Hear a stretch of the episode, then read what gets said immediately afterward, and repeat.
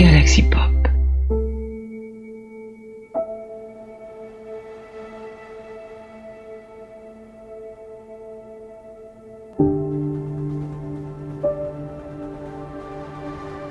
Star Trek pour les nuls.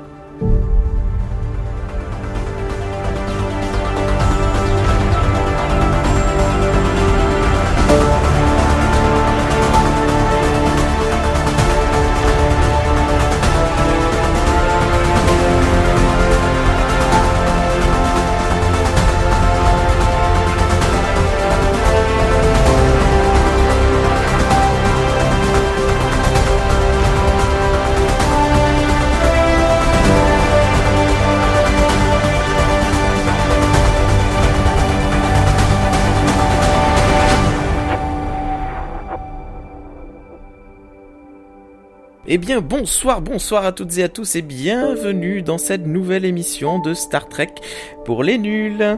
Salut Dragor, comment ça va? Salut, je suis content d'être de retour. Ah mais c'est génial de, de réentendre ta voix. Alors on, en- on en parlait avant de, de lancer l'enregistrement, mais c'est vrai que ça fait très longtemps qu'on s'était pas parlé. Et Mm. enfin, euh, si j'étais venu pour euh, pour les, les émissions de petites et euh. Pauline et Thierry in the Evening, mais euh, voilà, là ça faisait un, un bon moment qu'on n'avait pas euh, réenregistré ensemble. Donc moi aussi, ça me fait super plaisir. Surtout que le sujet ce soir, c'est toi qui nous l'as imposé. On va y revenir dans une minute. Imposé. Imposé. Imposé. Est-ce que hein. quelqu'un a une idée? T'as proposé, t'as été le seul à proposer, personne d'autre n'a C'était donc ça, ce couteau sous la gorge. C'est donc ça. Et donc vous avez entendu les douces voix de Guillaume. Salut Guillaume, ça va? Ça va et toi? Et le, et le chat et les auditeurs et, et tout, et tout le monde? Oui, ça va très très bien. Et salut Margot, comment vas-tu? Bonsoir, bonsoir, ça va très très bien. J'espère que tout le monde va bien aussi. euh. Oui, je pense que tout le monde va bien. Salut Archer et salut Papa Chat sur le chat. Comment allez-vous? Euh, Toujours euh, comme d'habitude sur le Discord, on peut réagir en direct. Ou alors, vous pouvez nous écouter soit euh, sur les ondes de hmm, Galaxy Pop, ou alors euh, au format euh, YouTube sur toujours la chaîne Star Trek pour les nuls. Eh bien, ce soir, alors ce soir, moi je suis super content parce que on va parler de moi, on va parler de Gambit, Rémi Lebeau, euh, X-Men de son état, euh, enfin X-Men mutant, ça dépend, des fois il est X-Men, des fois il est pas X-Men, mais c'est un mutant de l'univers Marvel, donc il a la capacité de charger les objets euh, d'une énergie et de les faire exploser à distance. Et Rémi Lebeau est donc, comme son nom l'indique, originaire de, Louisiane aux États-Unis, donc des fois il parle français. Mais Dragor, je, je comprends pas, c'est quoi le rapport avec Star Trek? En fait J'ai rien compris à ce que tu viens de raconter. Moi, j'ai réussi à tout comprendre. Je crois. Euh, c'est parce que vous n'êtes pas habitué aux intros bizarres de Rémi. Euh, donc, euh,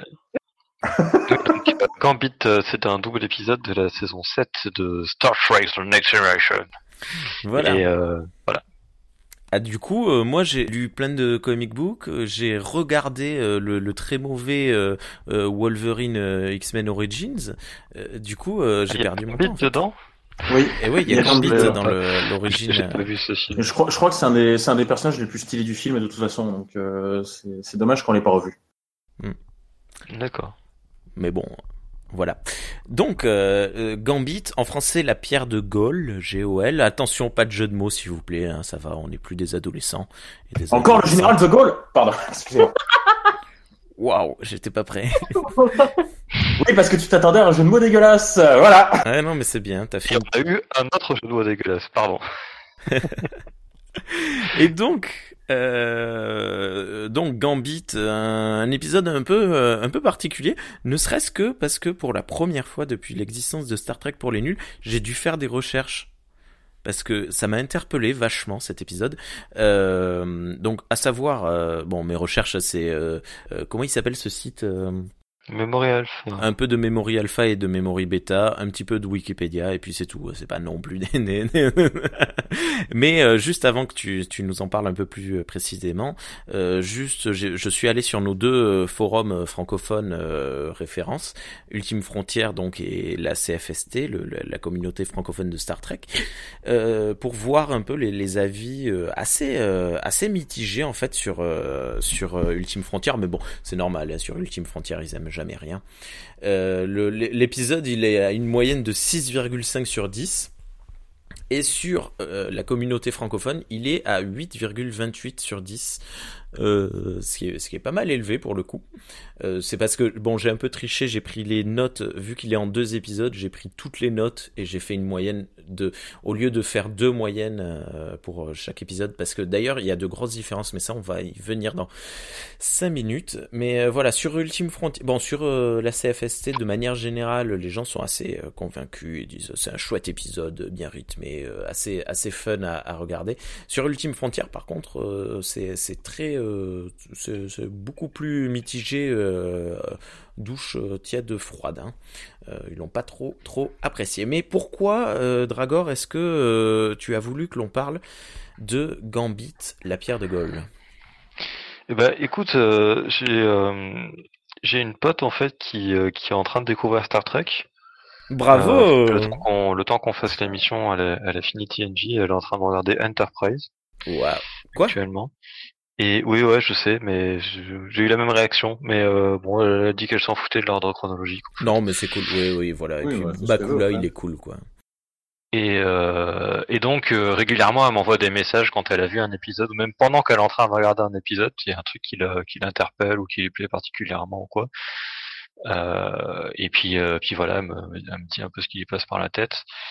Et elle m'a envoyé un message en me disant, euh, je viens de voir le double épisode Gambit, euh, je me suis éclaté, euh, je pense que ça aurait fait un bon film.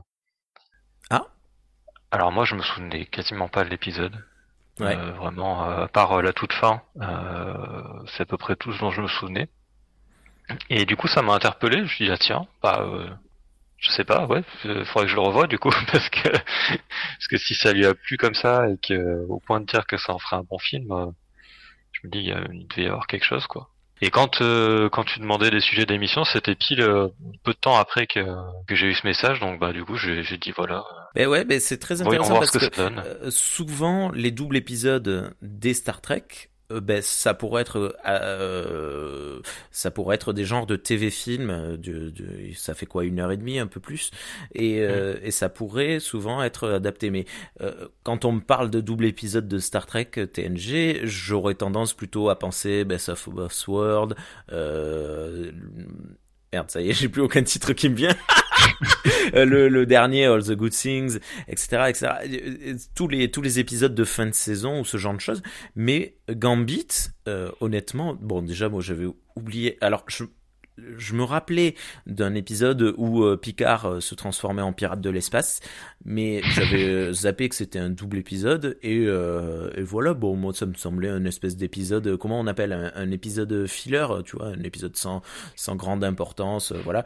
Et voilà, ben exactement comme dit Papa Chat sur le chat, la question est pourquoi la pierre de Gaulle est un double épisode? Est-ce que un de vous trois euh, ou une de vous trois veut se lancer dans un résumé de l'épisode Alors, pas une de vous trois, parce que je, euh, je suis très mauvaise pour les résumés, tout vous le savez, donc euh, non. Ah, euh, euh, vu que vieux Matou vient d'arriver, je propose que ça soit lui qui le Eh, fasse. c'est c'est bizarre. Moi, j'avais la même idée. Je suis chaud là. Salut Matou, je t'avais pas Bon, vu, ça va Bah oui, bonsoir tout le monde. Fatigué pour changer, mais je suis là. Mais oui, mais c'est normal, c'est la fin de semaine. Ouais. Bientôt. Eh bien, Matou, euh, est-ce que tu veux te lancer dans le- l'exercice périlleux de, de résumer en quelques phrases euh, Gambit? Si tu veux. Toujours, toujours, toujours le- le- l'entrain, toujours l'amour euh, de, de, de Matou. Ah, c'est la fête. Donc, euh, Picard est mort. Vive Picard. Ça commence bien. Fin de l'épisode, merci. Voilà. Picard est mort. Donc, euh, l'Enterprise est pas super jouasse. On se demande bien pourquoi. Et Riker prend le commandement. Et ils veulent trouver qui c'est. Jusqu'à ce qu'ils s'aperçoivent que, euh, en remontant la piste des personnes qui étaient assez louches dans le monde où Picard a trouvé la mort, eh bien, Riker se fasse lui-même enlever et qui retombe face à qui? Ben, À Picard qui est vivant. Mais qui s'appelle pas Picard. Qui a pris une autre identité et qui s'est passé pour un pirate de l'espace. Mais il est sous la coupe du capitaine d'un ensemble de mercenaires qui ont pour objectif de retrouver de vieux artefacts vulcains pour une commanditaire ou un commanditaire qu'on ne connaît pas. Et euh, arrive ce, ce moment de faux semblant dans lequel euh, Picard doit tenir sa couverture. Il essaye de faire en sorte que Riker intègre lui aussi l'équipage des mercenaires en faisant croire que Riker est un officier de Starfleet à la moralité douteuse et extrêmement égocentré, qui nous amène euh, à, euh, on va dire, au premier cliffhanger de, entre les deux épisodes où bah, les deux, euh, le capitaine et son second, sur la barge, enfin le, le vaisseau des mercenaires, décident d'attaquer l'Enterprise et arrivent à prendre le dessus grâce à plusieurs petites combines. Voilà. Donc, s'ensuit un deuxième moment de double épisode où Riker joue maintenant à être une enflure, euh, jouer l'animosité avec Picard euh, pour dire que les deux ne peuvent plus se, voir en peinture, essayer d'avoir les faveurs du nouveau, enfin du commandant. faut savoir que le commandant a mis une puce dans toutes les personnes d'équipage et que euh, une fois qu'il appuie sur le bon bouton, il peut leur déclencher de la douleur, ou bien il peut les tuer directement. Donc, il gouverne ainsi sur son vaisseau. Il n'a pas l'adhésion de l'ensemble de son équipage. Il, les mène en fait par la peur et la menace. Sur ce, on retrouve finalement le, la, commanditaire. Euh, je passe plusieurs moments assez savoureux où Riker attaque l'Enterprise pour récupérer quelque chose qui était à bord, euh, qui était détenu par des, des Klingons qui avaient été arraisonnés par euh, l'Enterprise ou autre.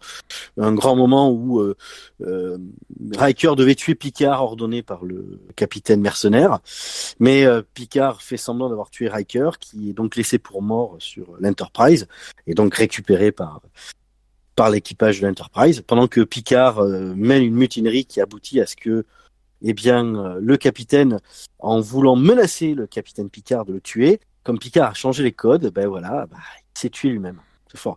On lui demanderait pourquoi est-ce que tu t'es mis une puce sur toi-même? Je sais pas. Le mec, il devait, il devait être un côté sadomaso, tu vois. Mais non, il avait été, il avait, ça avait été expliqué ça. Il avait été capturé et on lui avait déjà placé la puce. Voilà, mais bon, quand t'es capitaine, tu pourrais te l'enlever quand même? Oui, c'est vrai, Ah, voilà. vrai. tu vois, parce que là, à quoi ça sert de garder une puce et le truc qui peut te faire mal en disant tiens, si je me faisais mal, ouh, ouh, ouh, je m'ennuyais, excusez-moi. voilà. Et donc, euh, tout ceci tient autour d'un espèce de MacGuffin, autour d'un artefact vulcain euh, d'un temps extrêmement ancien qui avait une très grande puissance.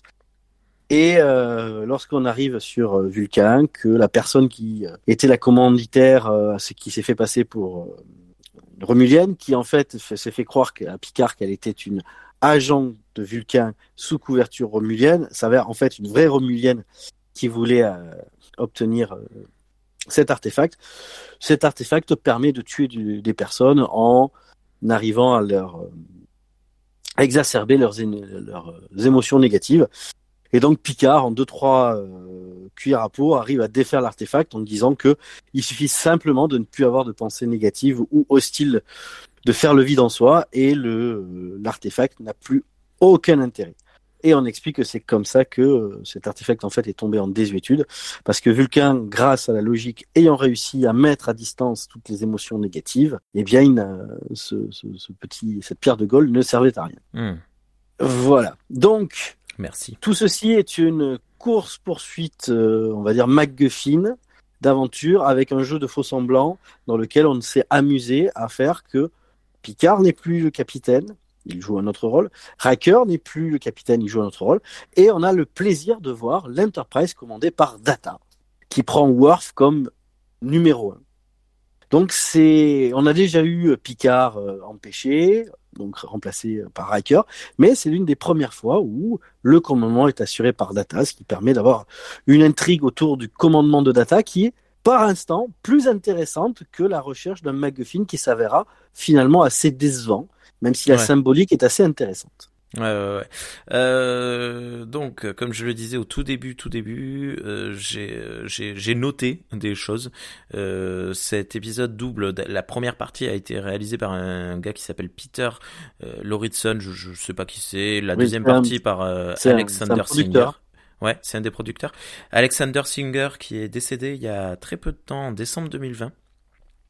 Et par contre, là où ça devient un peu plus euh, un peu plus intéressant, c'est que le scénario de la première partie, donc l'idée de base, a été faite par Narin Shankar, qui était euh, euh, plus responsable de continuité que que, que scénariste, mais euh, qui est parti ensuite faire Sequest, euh, dont, dont on a parlé dans Alors. Trek Storia, et qui actuellement est le showrunner de The Expanse. C'est Oui. Ah oui, intéressant. même. Alors, actuellement, euh, si jamais c'est heureusement dans une suite. Narin Shankar, Na- Naren Shankar est un copain de lycée de Ronald Desmour. Et, Et quand voilà. Ronald Desmour est rentré euh, en tant que scénariste, il cherchait un conseiller euh, scientifique, sachant que Narim Shankar a passé, euh, il sortait, il avait 25 ans, il avait son diplôme d'ingénieur en poche, et il savait une chose, c'est qu'il ne voulait pas devenir ingénieur.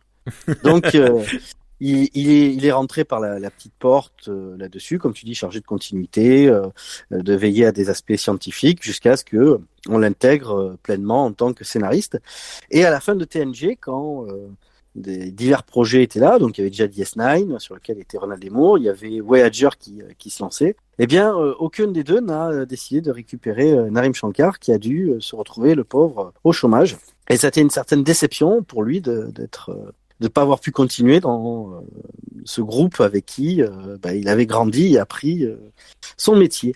Il euh, donc fera Sequest, qui est une série euh, dispensable mais sympathique avec un dauphin en, en 3D et un acteur qui vient cachetonner pour ses vieux jours. En parlant de cachetonner, on va en parler.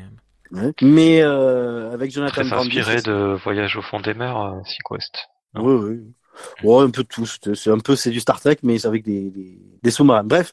Mais surtout, Narim Shankar euh, deviendra euh, quelqu'un qui va, qui sera un des producteurs des séries Les Experts. Qui sera pour lui une, une très bonne école euh, complémentaire à Star Trek, qui lui permettra ensuite de vouloir avec Ronald Desmour en 2014.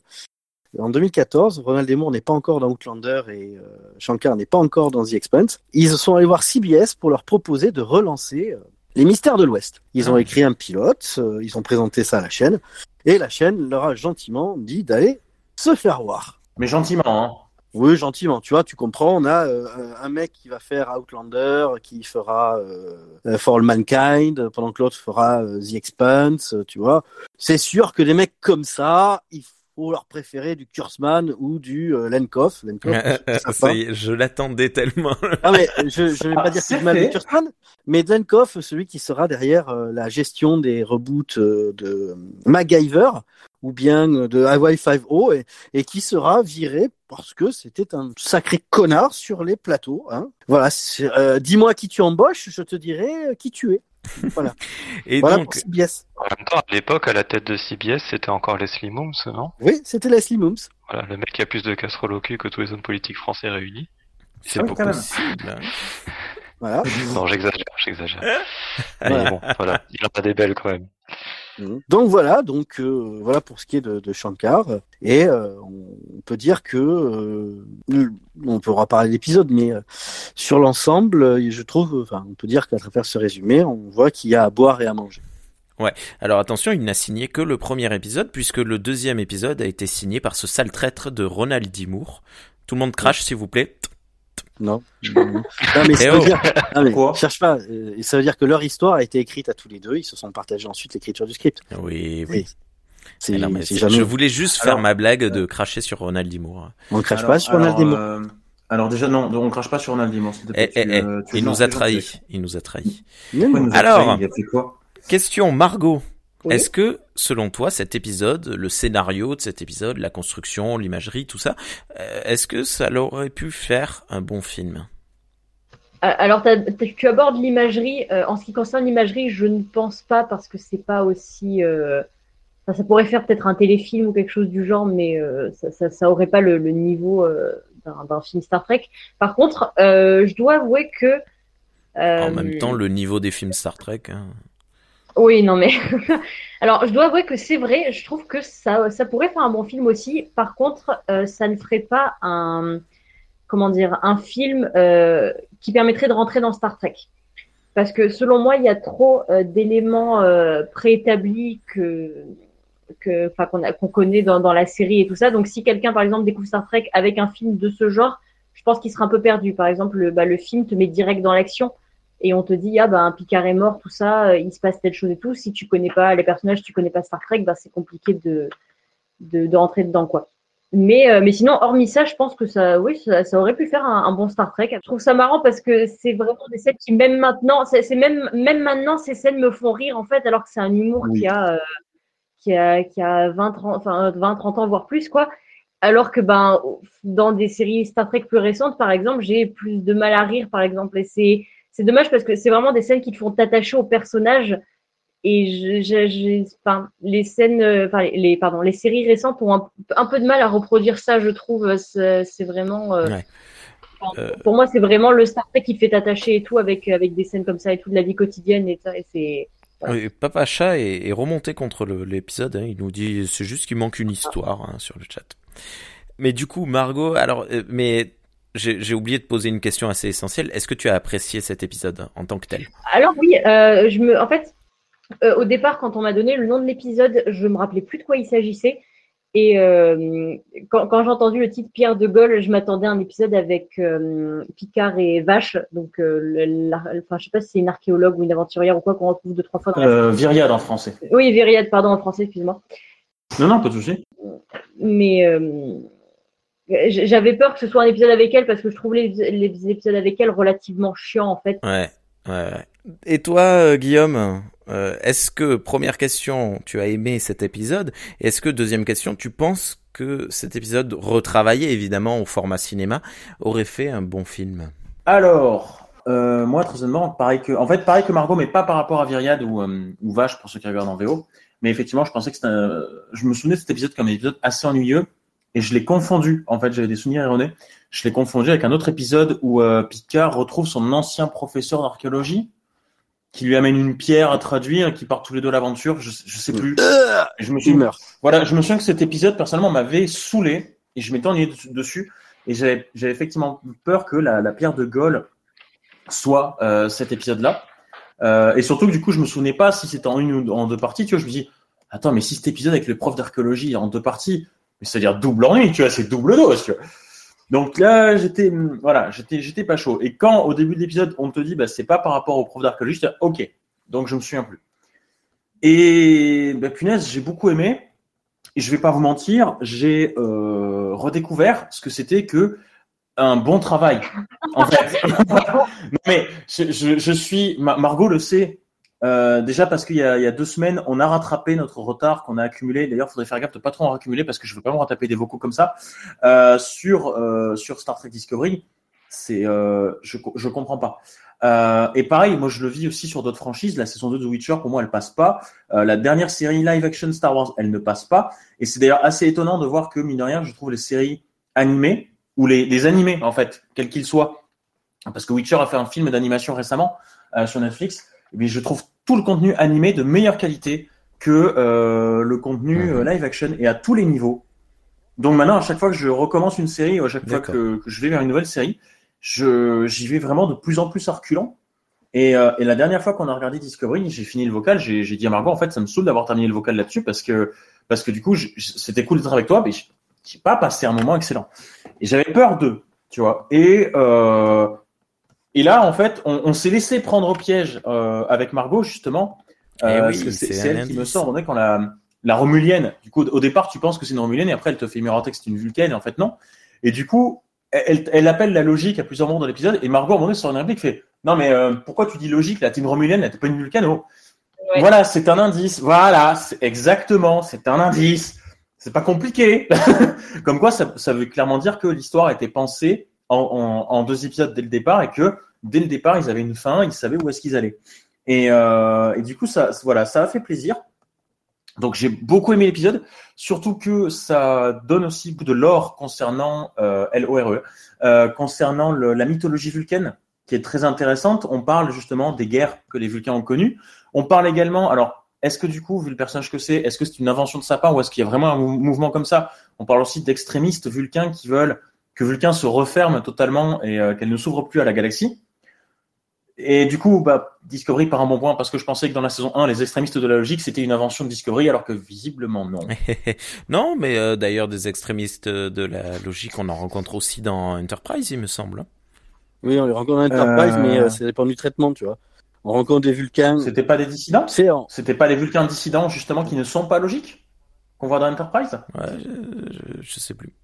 Il me, il, il me semble hein, je que. sais que, enfin, que je sais que le, le truc de se faire péter, tu sais, le faire de, de- de quoi pouvoir Oui. se transformer, ça c'est dans Enterprise. Hmm, D'accord, oui. Euh, donc, euh, donc voilà, moi j'ai passé, euh, j'ai passé un très bon moment, surtout que limite, j'en ai parlé à Margot hier, on devait débriefer, en fait on n'a pas débriefé sur l'épisode à cause de moi. Surtout que ça ça m'a donné des idées pour, pour développer une autre intrigue pour, pour Explorer, donc il va falloir que je me mette au boulot. Et donc c'était c'était très intéressant. J'ai, pour moi, j'ai deux petits défauts euh, au niveau du. Pour moi, il y a que vraiment quasiment que deux défauts en fait dans le dans l'épisode. C'est déjà de un, on te dit ouais Picard, il a été désintégré au début, et on t'explique qu'après en fait c'est euh, parce que tu as un pistolet qui permet de téléporter quelqu'un quand tu euh, lui tires dessus. Et je trouve l'invention assez cool en vrai. Et ben j'aurais juste bien aimé l'avoir fonctionné dans l'épisode celle-là. Et en fait, tu vois pas ce, tu vois pas ce fusil à l'œuvre. Tu vois personne qui tire sur un objet, paf, l'objet se téléporte, qui tire sur quelqu'un, paf, le, le mec se téléporte. Personne fait ça dans l'épisode. J'ai trouvé ça un petit peu dommage. Le deuxième truc un peu dommage, c'est la toute fin. Ah, ils sont dans la grotte et t'as euh, Worf, Data et, Ah ouais, euh, et Riker qui se hein. téléportent. Non, mais c'est pas ça. C'est l'explication. Eh, on a suivi euh, les euh, traces qu'émettaient vos, euh, vos balises neurales. Donc le truc qu'ils ont accroché dans le cou, que le capitaine leur accroche dans le cou pour les faire souffrir au cas où. Et en fait, là, tu te dis, oui, mais ça n'a jamais été spécifié que les balises neurales émettaient quelque chose que vous pouviez tracer. Voilà, Voilà, bon. c'est juste ça. Mais non, mais c'est tellement petit, en fait, c'est tellement peu d'éléments qui sont autour de trucs cool que pour moi, ça ne. Ça, Tu vas voilà, me faire le me- plaisir d'aller remater du Discovery, tu vas voir si tu vas pinailler sur des trucs comme ça. Hein. Non, mais après, Discovery a des bonnes scènes, mais c'est tellement entouré de trucs nuls à côté que ça, n'a, ça, ne, ça ne marque pas. Voilà, donc je, je peux pardonner ce genre de petits trucs, euh, Matou, il y a aucun problème. hein. Et je, et je me suis, je me suis éclaté devant l'épisode. Mais Margot peut témoigner. Hier, euh, hier quand, j'ai, quand on a fini l'épisode, j'étais, tout fou. hein. Ah oui, clairement. hein. J'étais- J'étais content. Alors, c'est comparé à Discovery, c'est le jour et la nuit. Encore une fois, elle peut témoigner. Et pour répondre à ta deuxième question, alors oui, je pense que ça, à, à y réfléchir, je pense que ça pourrait faire un bon film. Je suis d'accord avec Margot sur le fait que ça ne pourrait pas faire un bon premier film de quelque chose. Ce serait forcément un deuxième. Et par contre, euh, bon, deux épisodes de 40 minutes, ça fait voilà, ça fait euh, 1h20, même même pas, si 1h20 de trucs. Euh, donc je pense qu'il faudrait essayer de lui rajouter un maximum de durée, genre 2h10. Comme ça, tu te rajoutes 50 minutes. Et euh, limite, je te dis, il faudrait commencer par un gros flashback sur les Vulcains. Tu sais, tu fais une introduction un petit peu comme les films de la momie qu'il y a eu dans les années 90, tu vois, où tu commençais par la légende d'Imhotep. Mmh. Et après, tu vas dans le présent, tu vois. Et là, tu commences avec les guerres vulcaines, avec cet artefact, puis l'histoire de l'artefact qu'il a enfoui, il est cassé, il est réparti d'eux, et ensuite le présent, tu vois. Mais pour un second film sur TNG, pourquoi pas? Ou pour une suite d'un film, pourquoi pas? Et après, euh, bah, tu te démerdes pour rendre ça un petit peu plus dynamique, les batailles spatiales, les trucs machin. Et franchement, ouais, t'obtiens un truc, euh, tu peux obtenir un truc sympa en deux heures, je pense. Voilà. Mais bon, actuellement, euh, là, là, si tu si tu poses la même question qu'à Margot avec l'imagerie du, du, euh, du truc, non. Non, non, mais quand je parle d'imagerie, euh, je veux dire le, ce que ça évoque, par exemple, des, le fait d'avoir des pirates de l'espace, le fait d'avoir euh, des, des zones un peu de, euh, comment ça s'appelle, euh, d'archéologie, euh, ce, ce, ce- c'est ce que je, je sous-entendais en fait, euh, pardon. Je me suis mal exprimé. D'accord. ok. Ok. Euh, bah, du coup, Dragor, toi qui nous as amené le sujet, t'en as pensé quoi euh, Même question? Euh, bah écoute, euh, donc si je l'ai aimé, euh, oui, d'autant plus que ça faisait un petit moment que j'avais pas revu l'épisode euh, de TNG. Ouais, moi aussi, ça m'a fait vachement plaisir de, de revenir. Ça faisait euh, pareil. Pareil. Ouais, ouais, c'est euh, et euh, du coup oui, j'ai vachement euh, j'ai j'ai bien aimé. Alors ce qui est rigolo, c'est que si je voulais, enfin, je je suis je suis souvent euh, quand il y a trop de retournements de situation dans une dans une histoire, ça a tendance à me gonfler. Et là, il y en a plein. Et euh, euh, ouais, l'épisode en est bourré et si j'étais cohérent avec moi-même, euh, bah, je dirais que ça m'a gonflé. Sauf que bah en fait euh, non, c'est bien passé. Je saurais pas expliquer pourquoi. J'ai pas trop euh, réussi à analyser euh, pourquoi c'est bien passé. Mais là, ça m'a ça m'a bien convenu. Ça m'a même parce que j'avais, comme je dis, j'avais vraiment quasiment oublié l'épisode. hein, Euh, je me rappelais juste voilà que que la, la pierre de Gaulle c'est un truc qui euh, qui ciblait euh, qui utilise l'agressivité des gens pour, voilà qui est ciblé en fonction de leur agressivité euh, et et c'est à peu près tout. quand j'ai vu la la Romulienne, je me souvenais qu'il y avait un truc avec elle. Ben c'est Robin Curtis. Qu'il y avait un retournement de situation. En fait, il y en avait deux retournements de situation. Euh, mais et, euh, et, en fait j'ai trouvé ça cool j'étais bah, là le, non, le, enfin, voilà. Donc, le euh, deuxième retournement de situation on le voit quand même vachement venir non? Ah bah oui bah non non tu t'es pas Non, dit pas de vraiment. suite euh, elle va ça va être une traître euh.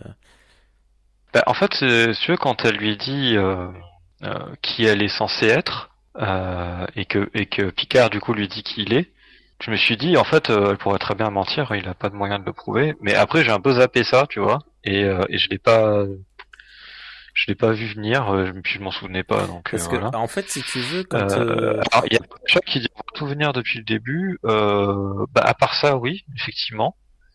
Mais je vois pas en quoi c'est un problème en fait. oui non ça, je, je suis assez d'accord Euh, effectivement, on sait très bien que Picard est pas mort, c'est évident. Euh, voilà. Enfin, on sait très bien mais, que Riker va pas tuer Picard ouais, voilà. Enfin, et que Data et c'est vont pas- finir voilà. meilleurs amis du monde enfin, moi, j'ai c'est un truc contre lequel je me bats depuis euh, depuis un moment. C'est un peu moins le cas maintenant, mais il y a une grosse époque. D'ailleurs, dans les premières saisons de Discovery, c'était beaucoup le cas. Où en fait, euh, il y avait une espèce d'obsession, j'ai l'impression, chez les scénaristes d'Hollywood, à vouloir surprendre à tout prix. Et à tout prix, ça voulait dire en ayant, par exemple, en faisant complètement fi de, de la, Continuité. de- de- ouais, de, même de la causalité, quoi, et, euh, et qui faisait sortir des trucs de nulle part, juste pour que ça soit surprenant, et qui n'avait aucun sens, parce qu'il fallait à tout prix surprendre les gens. Et évidemment, si tu fais n'importe quoi, forcément, ça surprend, puisque tu peux pas t'y attendre, vu que c'est n'importe quoi. ça, ça, je, ça, je crois que c'est, euh, ça, je crois que c'est le syndrome euh, Star Wars 7 qui a, qui, qui, qui a tellement euh, pas surpris les gens que euh, ils ont fait Star Wars 8 en mode il faut surprendre les gens quitte à faire de la merde. Et je pense maintenant les gens, ils, enfin les, les, ils, ils Ouais, de ça. euh, Je, je saurais pas te donner un film qui, qui a changé le truc, mais j'avais ça, ça faisait. Enfin voilà. Et j'ai l'impression que c'est un tout petit peu moins le cas maintenant, mais il y avait vraiment ce, ce truc-là euh, dans les dans les dans les torts par exemple. euh, Il y, il y avait ça aussi. Enfin bref. Et donc euh, ça- pendant un moment, j'arrêtais pas de dire, euh, moi, ça me dérange pas que ça soit prévisible en fait. Je préfère que ça soit bien construit et prévisible que mal construit et imprévisible. Mais bon, voilà, c'est c'est mon, mon avis. Euh, du coup, pour euh, pour la deuxième question, est-ce que ça ferait un bon film? Euh, Oui, je pense. Et même du coup, euh, vu le scénario avec tous ces retournements de situation, ça ferait même un bon film, on va dire, dans les normes scénaristiques actuelles. Euh, mais si on si on garde le, le côté bien construit derrière, quoi. Mm. Euh, donc euh, il y aurait de quoi, euh, ouais, il y aurait il y aurait eu du potentiel, ouais, je pense, effectivement. Ok. Bon, j'ai pris quelques notes euh, au fur et à mesure.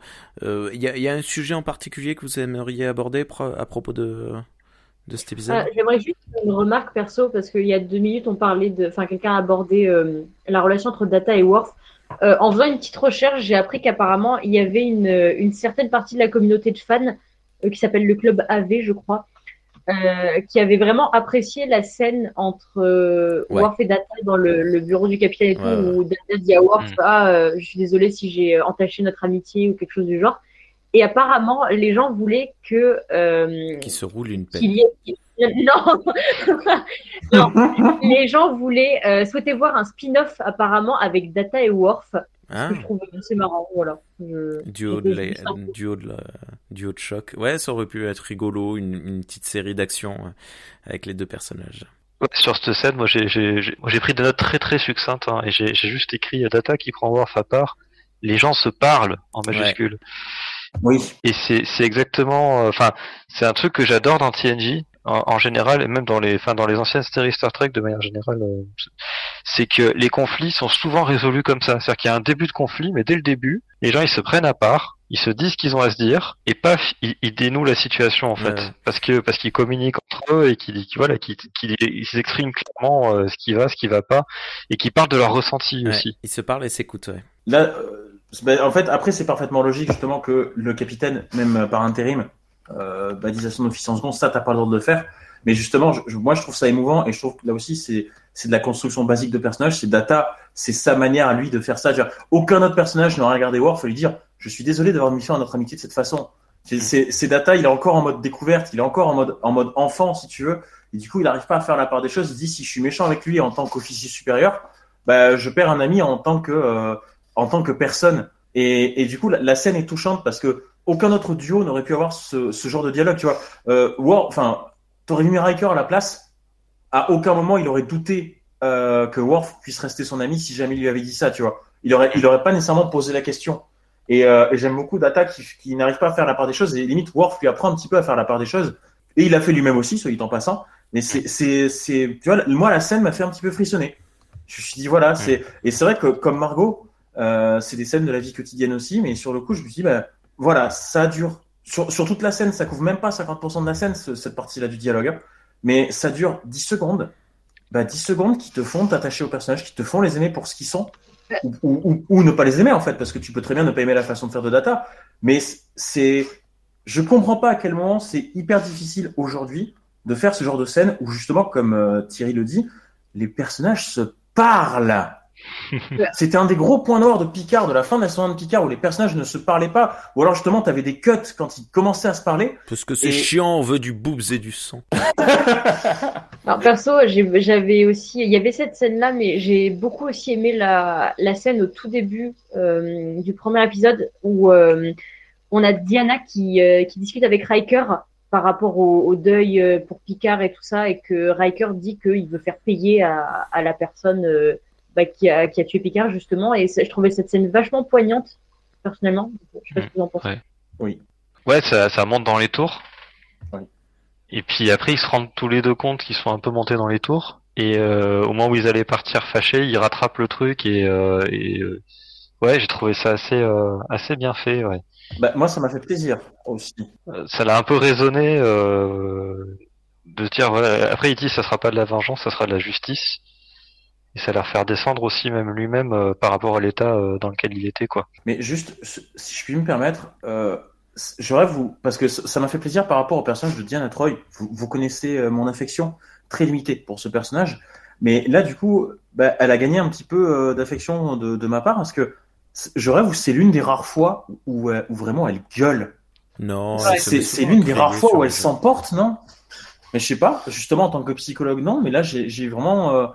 Quand, quand elle sort le truc qui est très vrai, hein, tout ça est très vrai, quand elle dit mais tu crois que t'es le seul à souffrir, tu crois que t'es le seul à avoir envie de te venger de ça, et elle, elle gueule, et j'ai trouvé ça franchement assez cool. Et, et, du coup pour le, pour le coup je dis enfin tu sors un petit peu de ton, enfin moi c'est comme ça que je la vois, c'est enfin tu sors un petit peu de ton rôle de poupée de porcelaine et tu et tu, tu gueules un peu. J'ai limite j'ai limite cru qu'elle allait lui foutre une tarte avant de se barrer, tu vois.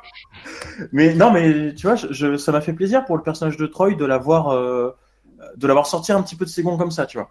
Après, bon, euh, elle sert quand même à rien hein, le reste du temps parce que, genre, quand il trouve le, le Klingon, euh, tu vois le Klingon face caméra qui est mal à l'aise, elle dit hm, il est mal à l'aise comme d'hab. Mm, non, pour le coup, c'est pour. Je, trouve exactement comme ça qui passé. Ouais. Je trouve que c'est une des rares fois. Enfin, ça sert à rien dans l'intrigue au final, mais je trouve que c'est une des rares fois où elle apporte une information de plus que, que ce qu'on voit à l'écran en ah fait.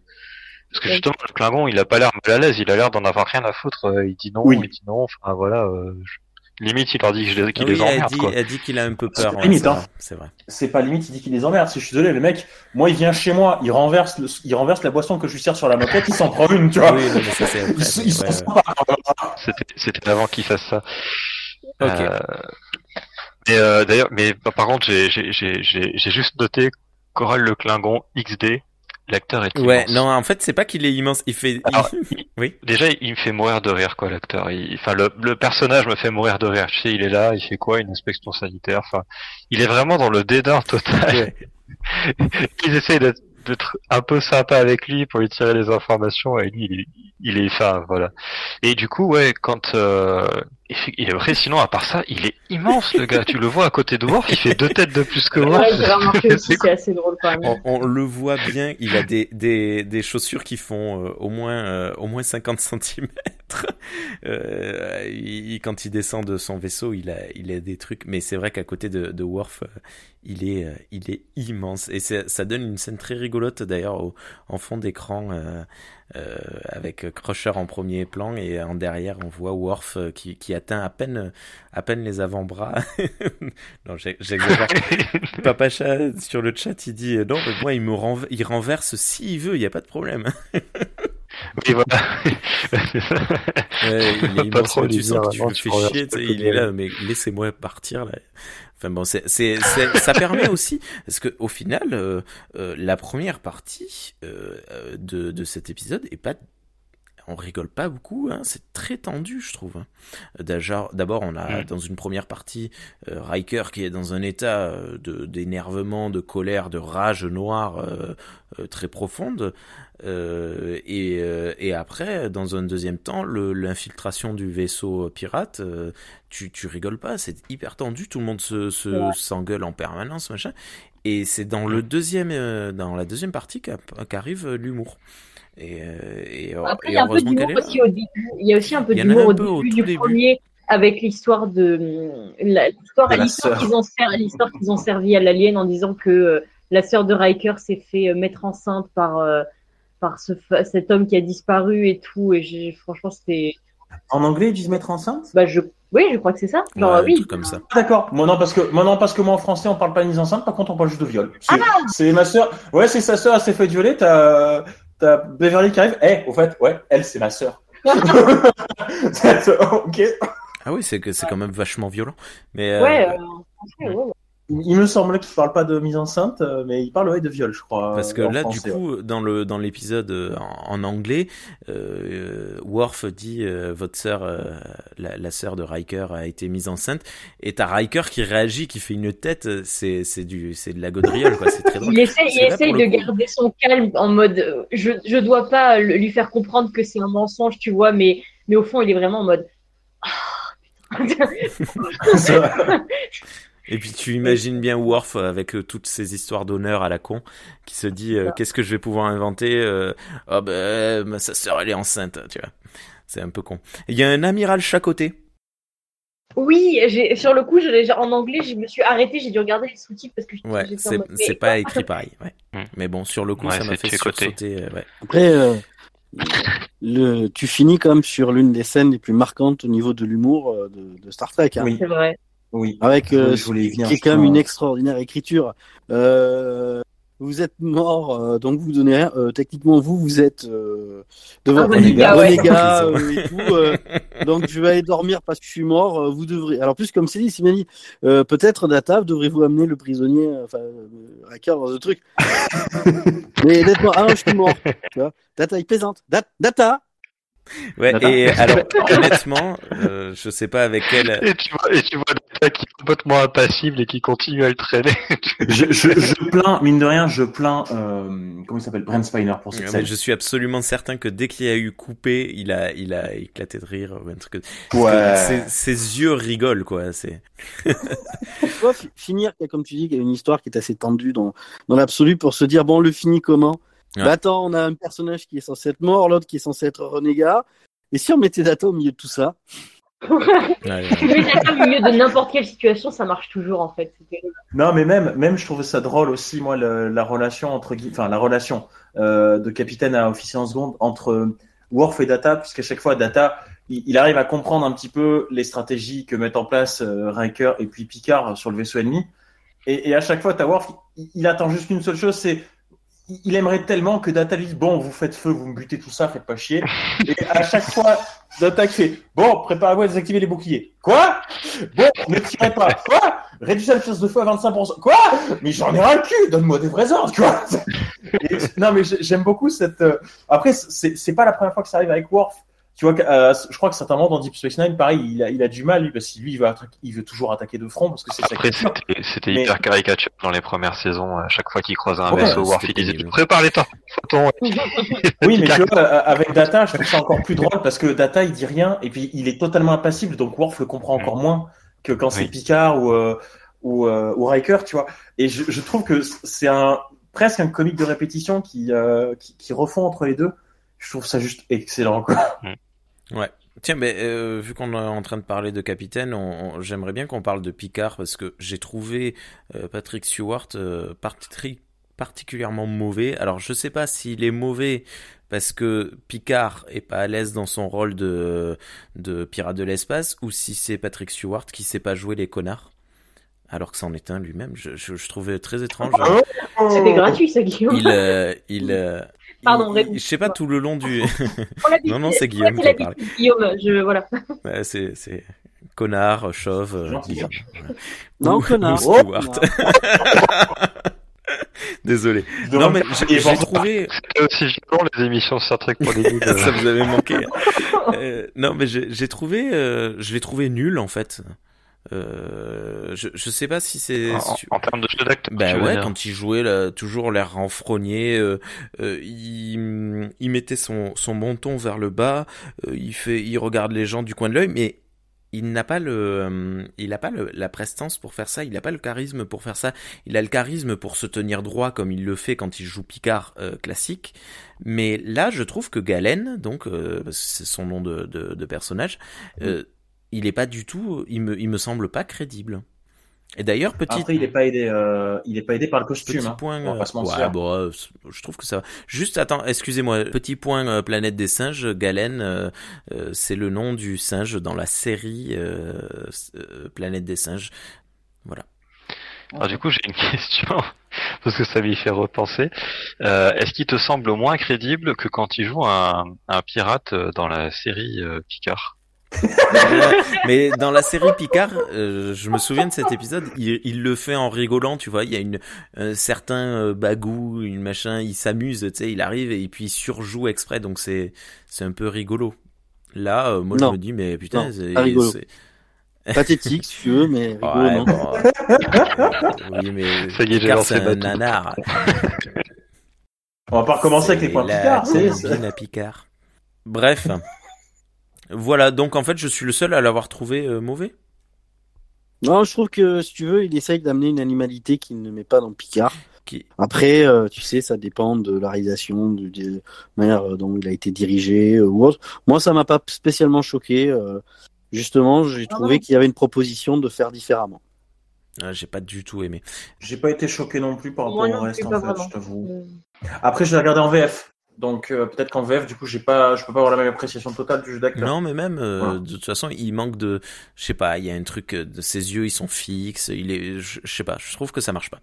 Mais Bon, c'est, bref. mais c'est Picard, en fait. C'est, juste Picard. Ben ouais, mais donc il- est censé, il- sa couverture, elle est censée être, Bah. euh, elle est censée être grillée direct, quoi. Ouais, mais c'est Picard qui est un mauvais acteur, c'est tout. Ouais, mais je pense que c'est ça. C'est comme quand on disait que Shatner, euh, quand il gueule Cannes, est-ce que c'est euh, Shatner qui est mauvais acteur ou Kirk euh, qui est mauvais ac- acteur quoi? Dans le doute, on va dire les deux. Non, mais Non, mais Non, mais tu peux dire ce que tu veux, ça reste un surjeu, mais il y a des gens qui savent faire du surjeu et Shatner sait faire du surjeu. Ah oui, Parce non, que non, mais Shatner, ne moi, cherche ça pas à très faire autre chose que, que quelque chose de différent. Tu sais, il y en a un autre là qui d'ailleurs, euh, j'ai lu dernièrement une interview de Nicolas Cage euh, qui expliquait comment euh, justement dans son type de jeu, il amenait des outrances qu'il on va dire qu'il qu'il- on va dire qu'il assume totalement dans cette manière de jouer qui fait que Nicolas Cage joue comme Nicolas Cage. C'est c'est spécial. Ouais, il il y a des- act- ça. Il y a des acteurs, alors que quand tu l'as vu dans des films plus sérieux, il s'est joué de manière plus sérieuse. Mais Nicolas Cage, euh, comme Shatner, sont des, euh, sont pas des, des comédiens, ce sont des acteurs. Gens qui savent se mettre en scène, qui se mettent en scène. Et même si tu trouves ça extrême, bah, tu adhères quand même. C'est assez rare. Sinon, tu trouves, euh, tu as quelqu'un qui fait du, euh, on va dire, euh, euh, du cabotinage. Mhm. Voilà, eux, ils sont à la fois cabotins, mais ça passe, enfin, c'est spécial, c'est très rare. Donc, euh, non, par contre, Patrick Stewart n'est pas un. Enfin, euh, comme tout acteur, il peut cabotiner à sa manière, mais oui, il, il est moins- dans un registre plus, comme tu veux dire, pour toi, droit comme un lit shakespearien qui, qui te fait ses, ses, ses, ses- répliques, même euh, d'une manière ou d'une autre. Mais pour toi, c'est c'est pas un petit malfrat à deux balles, là, pour toi, tu crois pas. Mais même quand il se déplace, quand il se déplace, des fois, tu, tu le vois se déplacer. Moi, ça me choque toujours. euh, Enfin, ça me choque entre guillemets. Euh, Il y, a, il y a un moment dans l'épisode où ça se voit quand il se déplace d'un point à un autre du vaisseau dans la même pièce. Il, il se déplace et ses bras ne bougent pas. Tu sais, quand tu marches, t'as tes bras qui, tu sais, tu reviens, tu fais bouger un petit peu tes bras, tu vois. Et, et tu vois, Patrick Stewart, il se lève, il se déplace, il est droit comme un pinson, et ses bras ne bougent quasiment, quasiment Hitman. pas. tu vois. Guillaume, je vais t'expliquer comment ça fonctionne, Patrick Stewart. Patrick Stewart se déplace pour de la thune. Non, d'accord. Donc là, peut-être que la prod, je sais pas pour X raison, ne lui avait pas donné le, tu sais, le prix. Ah, le budget pour les bras, oui, d'accord, Voilà. oui. Bah oui. Hum, ouais. N'importe quoi. il, est, il est pire que Chris Pine pour négocier ses contrats, lui, ou quoi Ben oui, mais tu sais, à la fin de, à la fin de la, de la, de la saison 2, euh, là où, euh, tu sais, euh, il devient locutus et tout, là. C'était une renégociation Oui, de ça, contrat. hein. ouais. Ouais, Mais ouais, après, ça euh, c'était va, intéressant. Bon. euh, Ah. Euh, on avance un peu. Le pirate et ses comparses, moi ça m'a fait, enfin surtout le, le capitaine dont j'ai pas noté le nom, il m'a fait vachement penser à Cannes dans son look. Cannes et les Beach Ah, Boys. il y a un air. Euh, Ah. Les cheveux là, tu vois, tout en l'air, euh, le, le torse. Voilà. Non, personne ne peut être comme euh, Ricardo Montalban. hein, non, déjà, personne n'arrive à la cheville de Ricardo Montalban, mais euh, mais je, je trouvais qu'il y avait une petite inspiration euh, assez assez bienvenue du coup parce que tu vois dans Star Trek on a rarement des personnages euh, euh, à ce point en dehors de la loi au point de on avait eu un contrebandier au début de, de TNG je crois mais euh, on a rarement des espèces de, de je sais pas, je sais pas ce que c'est c'est des, des esclaves en fuite des c'est un peu un peu parce que depuis tout à l'heure j'utilise le mot pirate mais c'est pas vraiment des pirates hein. Rémi, n'oublie jamais que il y a une matrice au début des années oui 80 on a Mud ouais c'est vrai. Non, qui s'appelle Mad Max. Ouais. Et qui pose un ensemble de, de, de codes ou de, de- tu vois de- d'éléments euh, sur euh, qu'est-ce que c'est que d'être euh, à la marge et destroy. En parlant de Mad Max, j'en profite pour faire de la pub pour un livre qui vient de sortir, euh, qui s'appelle Mad Max, l'ultra-violence au cinéma, partie 1, euh, écrit par euh, le, le plus grand fan de, de Mad Max euh, euh, français, euh, assez, c'est une encyclopédie vivante, euh, Melvin, je cherchais son prénom, désolé, que, que vous pouvez entendre de temps en temps dans le podcast euh, En attendant Godard, qui est qui est une personne très intéressante, je trouve. Et euh, il vient de publier son livre à l'instant, là, il y a, il y a deux jours. Euh, C'était de l'auto-édition, donc un- pas de l'auto-édition, mais un crowdfunding euh, via via Refifi Édition. Et euh, c'est très intéressant. Je vous invite assez vivement à acheter ce livre si vous vous intéressez à Mad Max. Mais j'ai- moi, je vais dire simplement que même Johnny a eu sa période Mad Max, c'est dire. Ok, merci. Voilà. Non, mais il y a, pas un épisode dans TNG, justement, je m'en souviens plus. Euh, je me souviens juste qu'à la fin de l'épisode, Riker, il est obligé de tuer euh, un des personnages parce que c'est une arme biologique et elle veut tuer quelqu'un. euh. Oui, c'est euh, c'est dans les premières saisons. Et où Ouais. tu as effectivement une jeune femme qui veut se venger d'un haut dignitaire sur une planète et tout ça. Et en fait, elle, effectivement, elle, elle veut, bah, je crois qu'elle veut se faire exploser près de la personne en question. Et, euh, et Riker a développé une relation avec elle et tout ça. Et à la fin, bah, il est obligé de la, de la tuer, de la vaporiser. Sinon, bah, tout le monde meurt. Quoi. Et au début de l'épisode, ils sont sur une planète où les gens ont un style très post-apo qui, qui rappelle Mad Max, justement, il me semble bien. Ok. Hum, On peut parler de ma chouchou, de Robin Curtis, s'il vous plaît. Bah, elle a du style. C'est ce que je disais par rapport au costume tout à l'heure. C'est tu vois qu'il y a eu un traitement très différent pour son costume à elle et pour les autres euh, contrebandiers. En fait, je Ouais. trouve. Bah, ah, au final, c'est parce qu'elle Voilà. est au centre de. Robin Curtis. Mais euh, bah, la Romulienne, Ah oui, d'accord, ok, voilà. Mais euh, ouais, elle est au centre, mais tu vois que euh, elle aurait pu être habillée comme les autres pirates, mais elle l'est pas en fait. Et euh, du coup, ça, ça lui donne déjà un air, euh, un, un air totalement singulier, si tu veux. Mais je- après, j'avais pas reconnu Robin Curtis, donc. euh, Ah ouais? Ah oui, mais moi non plus en fait. Oh là là. Mais quel, mais Non, quel mais euh, moi, c'est- pourquoi tu dis ah ouais quand moi je te dis je reconnais pas quelqu'un Oh merde, Non, mais- excuse-moi. Non, mais parce que je viens d'aller, je viens d'aller checker qui était Robin Curtis, ce qui est complètement débile parce que je l'ai rencontré en plus, mais je, euh, ok. Mais, mais non, oui, effectivement, je l'avais pas du tout reconnu moi non plus. Je, en fait, je trouve ça dingue à quel point vraiment Ah, avec les c'est- maquillages, ils arrivent à, à totalement changer le visage. Mais Margot, euh, Margot, Bah, si, elle, si elle la reconnaît pas, alors moi. euh, oh là là. Margot, tu consultes ou pas euh, pour l'Alzheimer Oui. précoce ou euh, Non. Je devrais, Alors- je devrais probablement. elle Moi, ça m'a, ça fait partie des raisons pour lesquelles j'ai fait des, des petites recherches sur l'épisode. Je me suis dit, pourquoi est-ce qu'ils ont rappelé Robin Curtis? Alors, j'ai j'ai rien.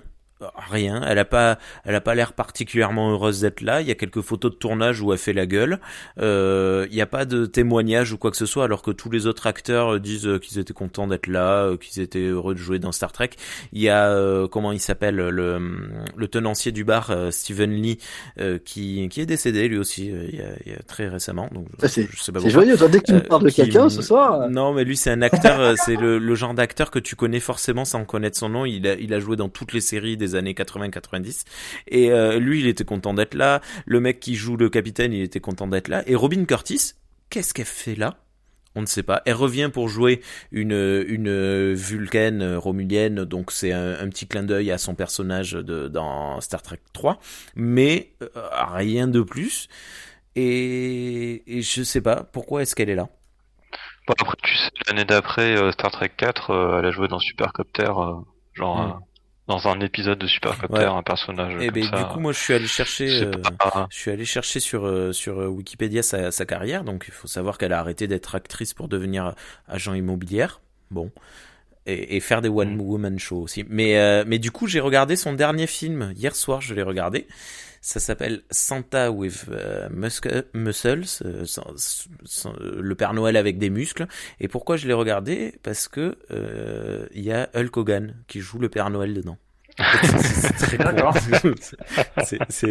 C'est débile. C'est un film d'une nullité Tu abyssale comprends mais qui, qu'elle qui a est arrêté très le drôle. cinéma après ça? Ouais, ouais, voilà, la pauvre. Mais il y a un gros écart. hein. Il y a une dizaine d'années entre le, le film d'avant et, et celui-là. Enfin bon, bref, et ça m'a attiré mon regard Je- quand j'ai vu marquer Hulk Hogan. Je me suis dit tiens, les deux ensemble.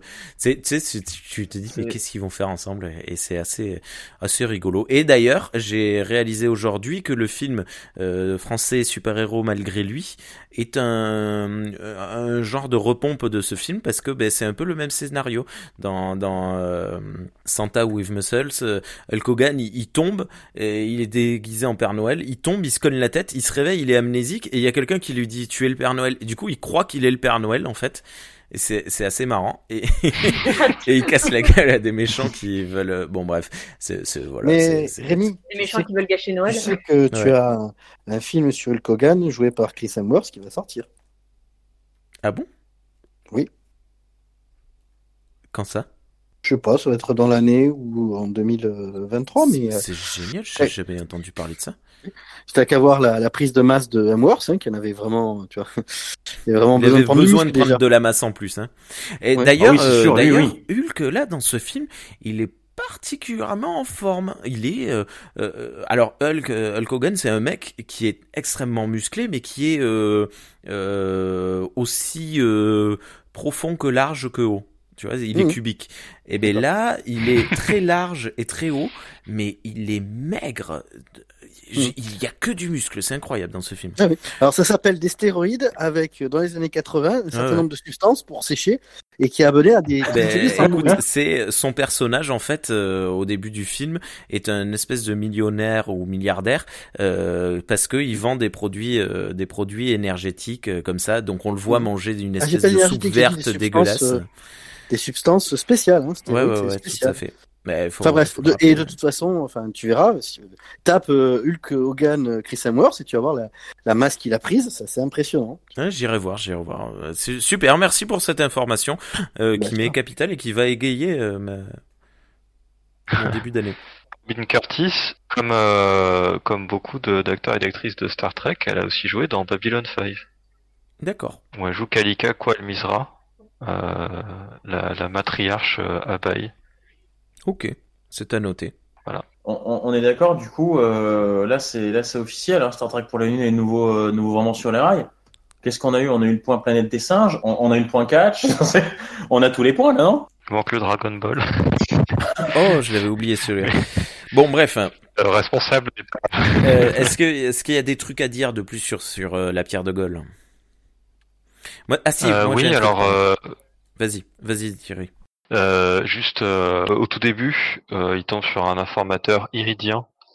Et je trouve ça rigolo parce que j'ai l'impression que c'est un peu le. Alors on, on l'a pas trop, on l'a pas vu souvent, mais euh, c'est un peu le, le, le cliché des iridiens dans Star Trek, c'est que c'est des informateurs. est-ce que c'est pas le même acteur à chaque fois? Il s'appelle Iranak d'ailleurs, et non, c'est pas le même acteur et c'est pas le même personnage que que celui dans dans DS9 euh, Sin of the Father.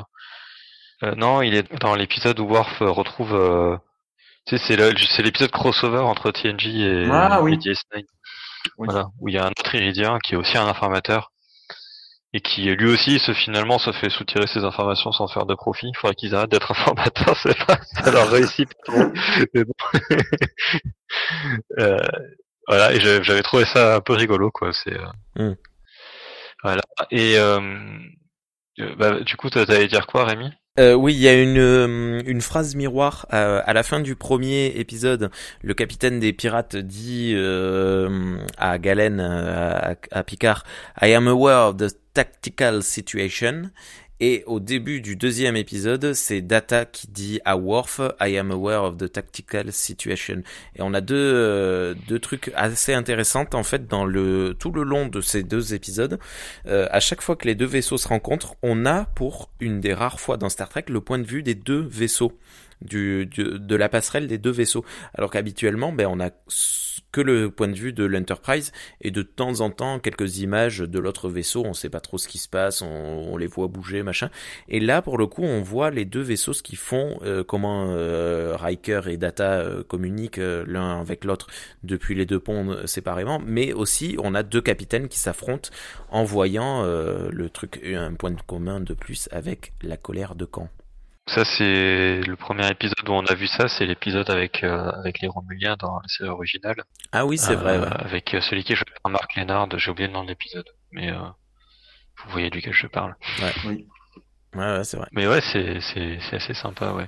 Et justement, t'as tout ce jeu où euh, il faut que que Picard et Riker évitent qu'il y ait des morts et en même temps qu'ils qu'ils soient crédibles dans leur couverture. Et ça ça crée tout le temps une tension et tu tu vois ça tout le long quoi. Et tu te dis à chaque fois ah il va griller sa couverture. Non, il a trouvé un truc. Non, il va griller sa Mais couverture. limite, euh, limite, moi j'ai plus peur. En fait, dans l'épisode, c'est ça aussi que je trouve que c'est une bonne construction de personnage. C'est comme la, comme la Romulo Vulcain euh, Romulo, hein, voilà. Alors, parce qu'on sait, on sait jamais ce qu'elle est, elle. de- de- voilà. C'est ça aussi que je trouvais bien, c'est qu'en fait, t'es plus angoissé que les autres. Et en fait, c'est ce qui se passe d'ailleurs dans l'épisode. Hein, découvre le poteau rose que le capitaine en question. Et, et c'est ça que j'aime bien, c'est que on te dit, donc c'est Picard qui le dit à un moment donné à la, bah, à la, à la Romulo Vulcain. Euh, il lui dit, mais de toute façon, ce, ce mec-là, il, Je préférais que tu même dises que vulcano-romulanaise. Oula Ah Vul vulcanienne romulanaise, ça te va Euh, mais je, me sens, je me sens pas super là. quoi, tu te sens translucidique non, Et euh, non, mais en fait, tu vois, c'est à un moment donné, Picard dit euh, à, la Romulo Vulcaine, du coup, il dit mais euh, ce mec, il est pas compétent en tant que capitaine, il tiendrait pas cinq minutes s'il avait pas son petit gadget. Et ce que j'aime beaucoup, c'est que c'est vrai, c'est le, mec est absolument incompétent en tant que capitaine, c'est c'est un truc de malade à tel point que il se fait manipuler et par Picard d'un côté et par Riker de l'autre. Et c'est en fait c'est c'est vraiment facile pour les deux, mais tu normalement après tu vois tu t'attendrais pas à ce que ce puisse être aussi facile pour les deux. Mais c'est vraiment facile pour les deux. Limite, c'est- limite si à un certain moment ils en rigolent pas quoi. Quand quand Riker va voir Picard, il dit ah, enfin, que c'est Picard qui dit ah vous devriez pas être là. Ah si si, il veut que je vienne votre pote. bah écoute, vas-y, permets-nous de nous retrouver entre nous et de fomenter un plan contre toi plus efficacement. Mais vas-y gros, mais Il vas-y. se, il se fait pas manipuler que par Riker et Picard, il se fait aussi manipuler par T'Pol. Oui, tout à fait, tout à fait. Et T'Pol, T'Pol, c'est la seule qui découvre le poteau rose en plus. Oui. Voilà. Mais, mais tu vois, limite, quand, quand tu as justement t'as Picard et Riker qui transmettent des données ou qui euh, font semblant d'eux, limite, moi, à chaque fois dans l'épisode, j'ai plus peur que ce soit les autres, genre l'ingénieur en chef qui dit, mais ce qu'il fait, c'est pas normal, là, que, ce, que le capitaine qui, qui les découvre, en fait, en, en plein milieu, tu vois. Euh, D'ailleurs, je sais pas lequel c'est, si c'est l'ingénieur en chef ou un autre, mais je me suis fait la remarque, je fais, lui, il a des cheveux de Kaizen. Il y en a un qui a une perrucasse, deux cheveux, c'est pas le capitaine. Et tu te dis ça, ce sera réutilisé pour les Kaizen d'envoyer c'est obligé. Un truc que j'ai bien aimé euh, vers le début, dans le premier épisode, dans la première partie, c'est euh, quand Riker il appelle euh, l'amiral pour lui, enfin quand l'amiral appelle Riker plutôt pour lui dire qu'il a reçu le, le message euh, comme quoi euh, Picard est mort et que Riker, il, euh, je sais plus, il, il lui propose de, de faire, je sais plus quoi, et Riker il lui dit euh, non, je, je voudrais enquêter. On est les plus proches, euh, je suis certainement le plus motivé pour trouver sa mort, etc. Et je me suis dit, sur le coup, je me suis dit, ça fait scène de, de film de flics américains, Oui. euh, où t'as toujours une dispute dans le bureau entre le, entre le, le commissaire de police et, euh, et, le, et, le- et les enquêteurs. Et puis il y en a un qui, pla- qui jette sa plaque par terre et puis qui dit ah je me casse puisque c'est ça, puis qui va enquêter tout seul euh, euh, de manière illégale, euh, machin. Et là, Riker est soutenu par sa hiérarchie. Mais ça, je trouve ça Le très gars lui dit ok vas-y euh, euh, c'est vrai euh, t'es compétent euh, t'es t'es t'es là euh, t'es sur place euh, bah, vas-y enquête euh. je vous mets en, je sais plus comment il dit, mais en gros, ils sont libres de mission euh, le temps que l'enquête soit terminée, quoi. Alors en français, il dit je place officiellement l'Enterprise en mission d'enquête. Ah bah voilà, ouais, ça, ça, ça marche. Et, euh, et je sais pas, j'ai trouvé ça, enfin, ouais, j'ai trouvé ça pas mal parce que pourquoi euh, forcément la hiérarchie serait toujours de, dans le mauvais camp, tu vois. Euh, même si bon, je suis pas trop fan de hiérarchie en général, mais euh, là pour le coup, Ah elle bah, existe dans Starfleet. Ah bah la hiérarchie Et comme Starfleet est quand même censé être une organisation qui est plutôt positive, bah, euh, ça, enfin, ça a du sens quoi que que le gars lui dise oui, ok. Et voilà, j'ai trouvé ça marrant parce que ça, dé- ça détournait le, le cliché des, des séries policières Mais américaines, je quoi. trouve ça quand même très étrange parce que euh, je je sais pas, enfin je trouve étrange de la part de, de Starfleet d'accepter ça alors que ben justement si le capitaine est mort, je- enfin je l'équipage est trop, enfin je, je, je trouve, moi j'aurais dit non. Après euh, on m'a déjà traité de petit chef donc euh, quelque part. Ouais, mais justement, c'est c'est pas une force. Starfleet ne se définit pas comme une force de police. Donc, il n'y a pas nécessairement les mêmes réglementations de dire vous êtes trop émotif ou trop mêlé personnellement à ça pour pouvoir enquêter vous-même dessus. Et puis là, on, parle quand même d'un vaisseau qui a un millier de personnes à bord. Donc, euh, en termes de, en termes de, de, on va dire de diversité d'opinion et de gens qui vont plus savoir faire la part des choses que d'autres, euh, c'est peut-être aussi pour ça que l'amiral les laisse quoi. Tu, tu sais qu'il y a Data. Data n'a pas d'émotion. si, si Data il veut dire à Riker, bah mec, euh, là tu fais de la merde, il va le dire, tu vois. Ouais ouais. Donc quelque part, euh, moi ça m'a pas semblé incohérent. Ouais.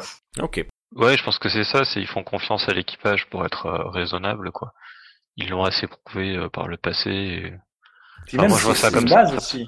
C'est c'est une base chez Starfleet de dire bah il faut qu'on sache faire la part des choses, tout simplement. Mm. On peut pas se comporter euh, de façon rude quand on veut, juste parce qu'on veut se venger. Il faut qu'on sache euh, se maîtriser et voilà, c'est un petit peu une des bases pour être un bon officier aussi.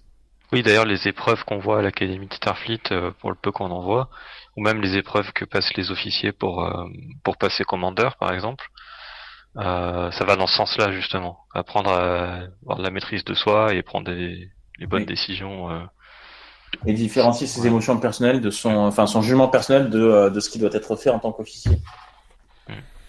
Ouais. Et alors, au final, euh, c'est un épisode très particulier quand même, euh, si on le compare aux autres épisodes, euh, pas simplement par le fait qu'il soit un double épisode, mais déjà par sa construction. C'est-à-dire qu'on on a... Est-ce qu'on est vraiment dans un épisode de Star Trek? Ah bah, c'est ça qui est intéressant, et, c'est pour ça que je trouve que ça, ça marche en tant que film, parce qu'il y a beaucoup d'épisodes de, beaucoup de doubles épisodes de Star Trek qui sont, qui sont beaucoup plus ancrés dans la continuité Mhm. que, que celui-là.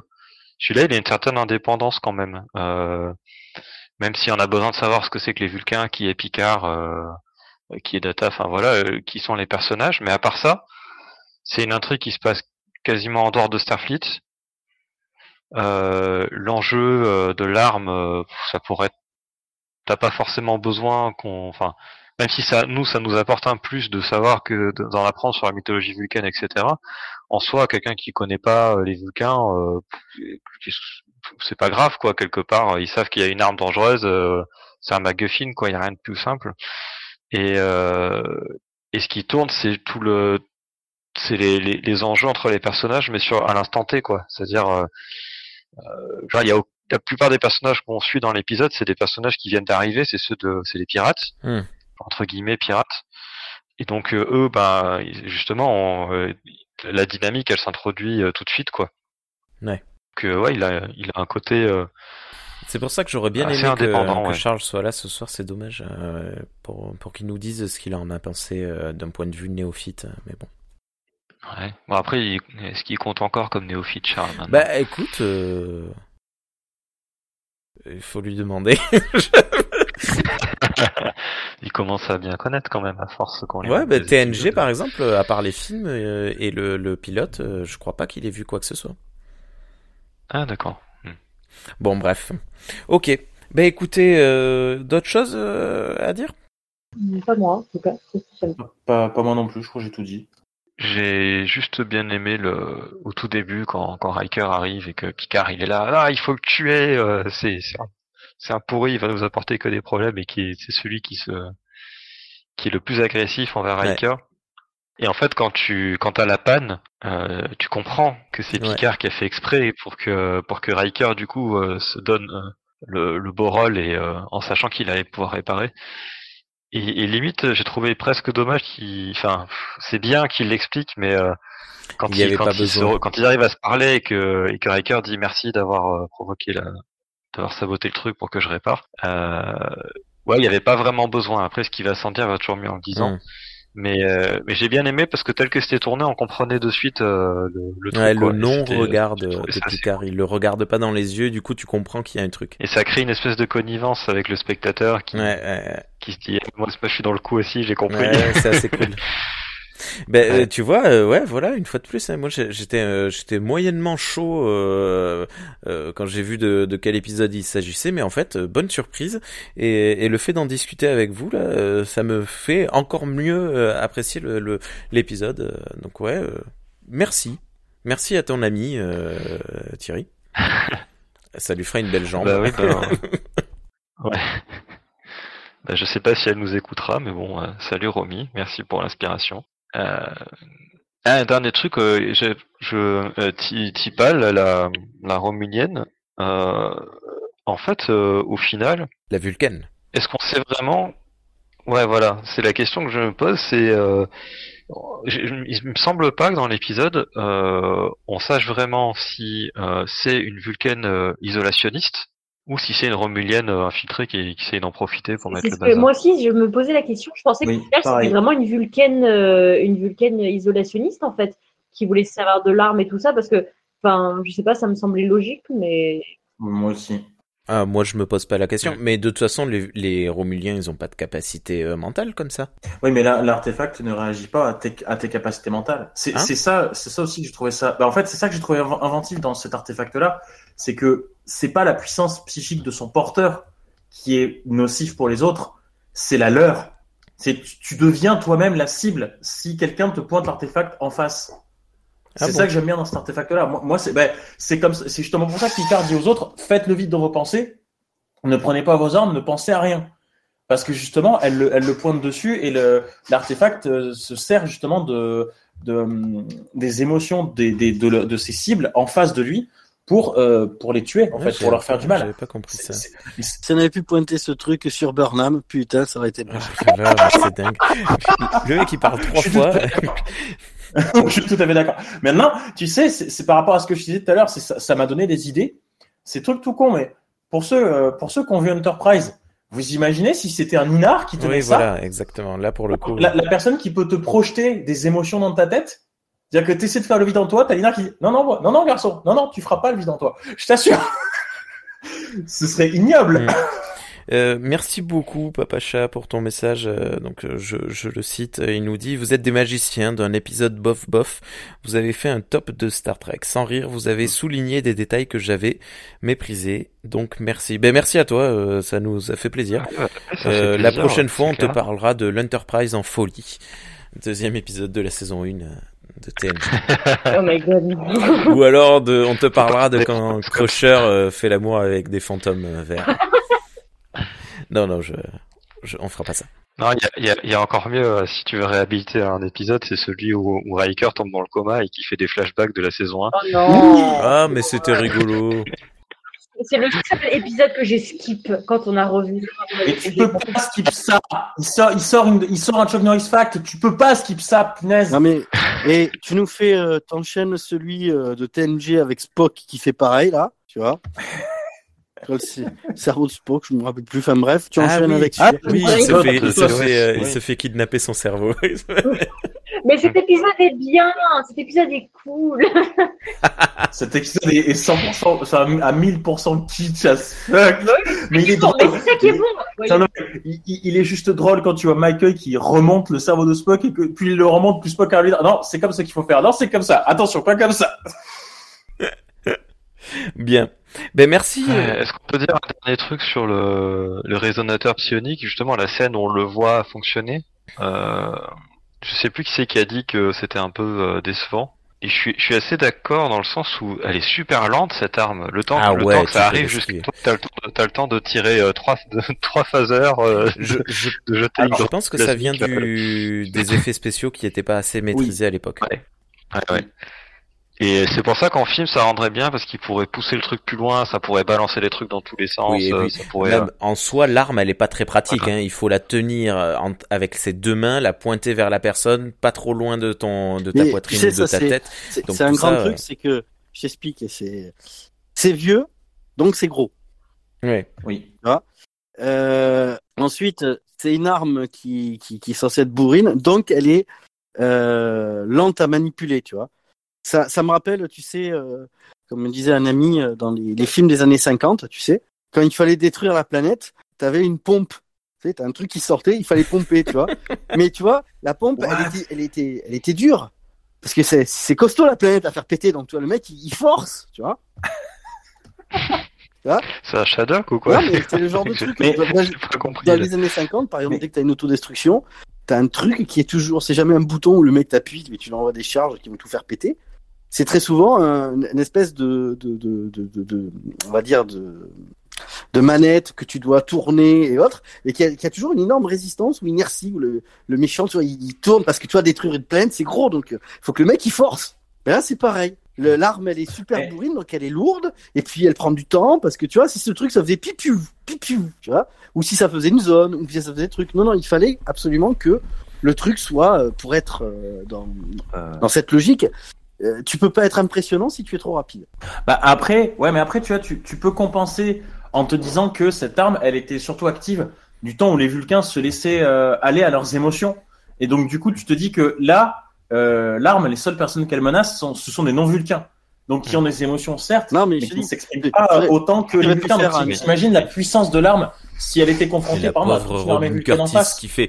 je- je je- Mais tu vois, c'est un peu ça qui, c'est que, par exemple, ça envoie ces, ça envoie ces, ces espèces de, de voiles euh, d'énergie là, ça les envoie un par un, par exemple. Ouais, Bah, c'est- ouais, mais on sait pas, on sait, on sait pas en fait. Peut-être qu'il y a des modes euh, C'est de, ce qu'on de- de- envoie, tu vois si tu veux. Oui. Et elle, toute seule, elle a cinq personnes en face d'elle, puis elle envoie les trucs un par un, piou, piou, piou. Voilà. Et, euh, et tu sais, ce qui marcherait bien en film, justement, c'est que ça en envoie dans tous les sens, et que, comme tu dis, justement, bah, la scène que tu décris, tu vois, euh, le truc face à une armée vulcaine en face, ce serait de voir ça dans le film, tu vois, voir une armée Oui. détruite par Bah, le dans truc. le, dans, ouais, ouais, ouais, tout à Parce fait. que c'est vrai que tel qu'ils en parlent, bah, avant qu'on la voit fonctionner, tel qu'ils en parlent, ça a l'air d'être un truc super dangereux qui pourrait détruire des flottes de vaisseaux entières. Et puis au final, tu la vois, bon bah ça peut tuer des mecs euh, un par un s'ils bougent pas et s'ils sont plutôt sages quoi. Après, tu vois, ça dépend. euh, Après, c'est con, mais ça dépend peut-être aussi de l'impulsivité des gens.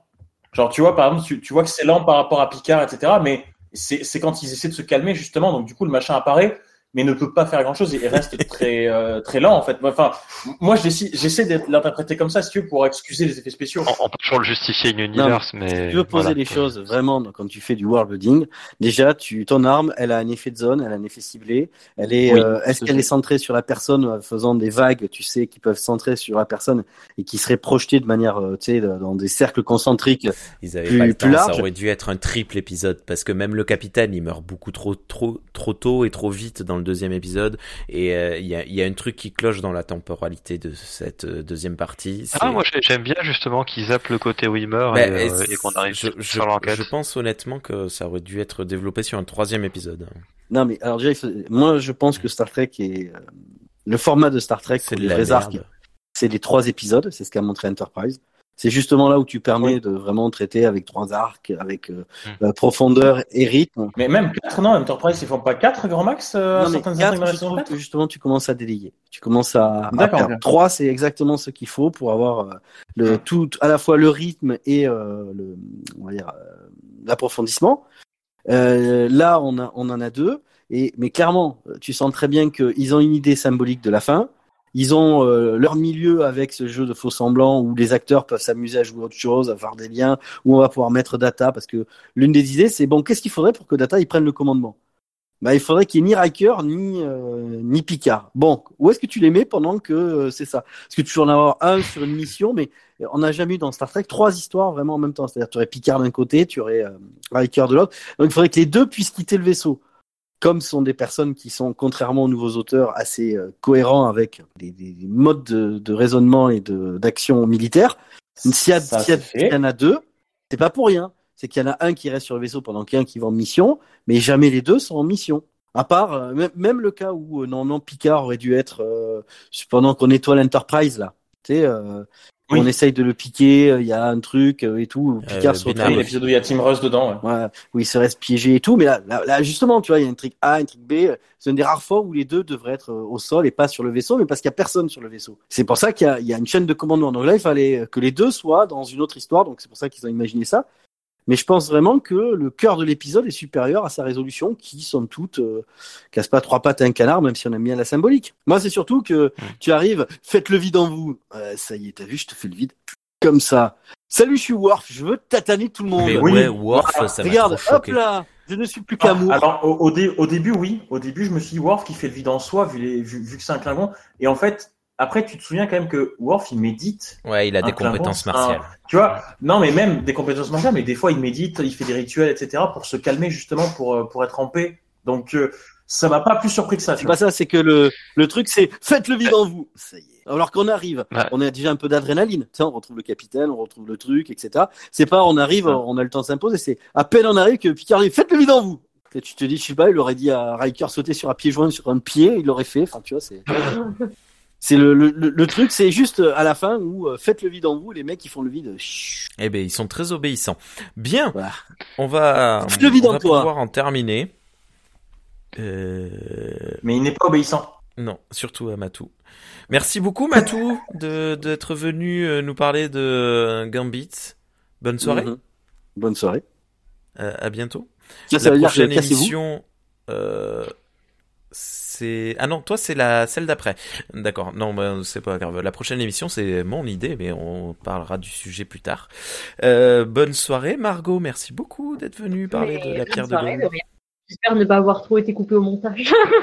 Ah, je suis désolé. Non, euh, après, euh, ça a enregistré les 18 premières minutes et je crois que ça faisait une vingtaine de minutes euh, quand ça a coupé. Donc, euh, t'as perdu deux petites minutes.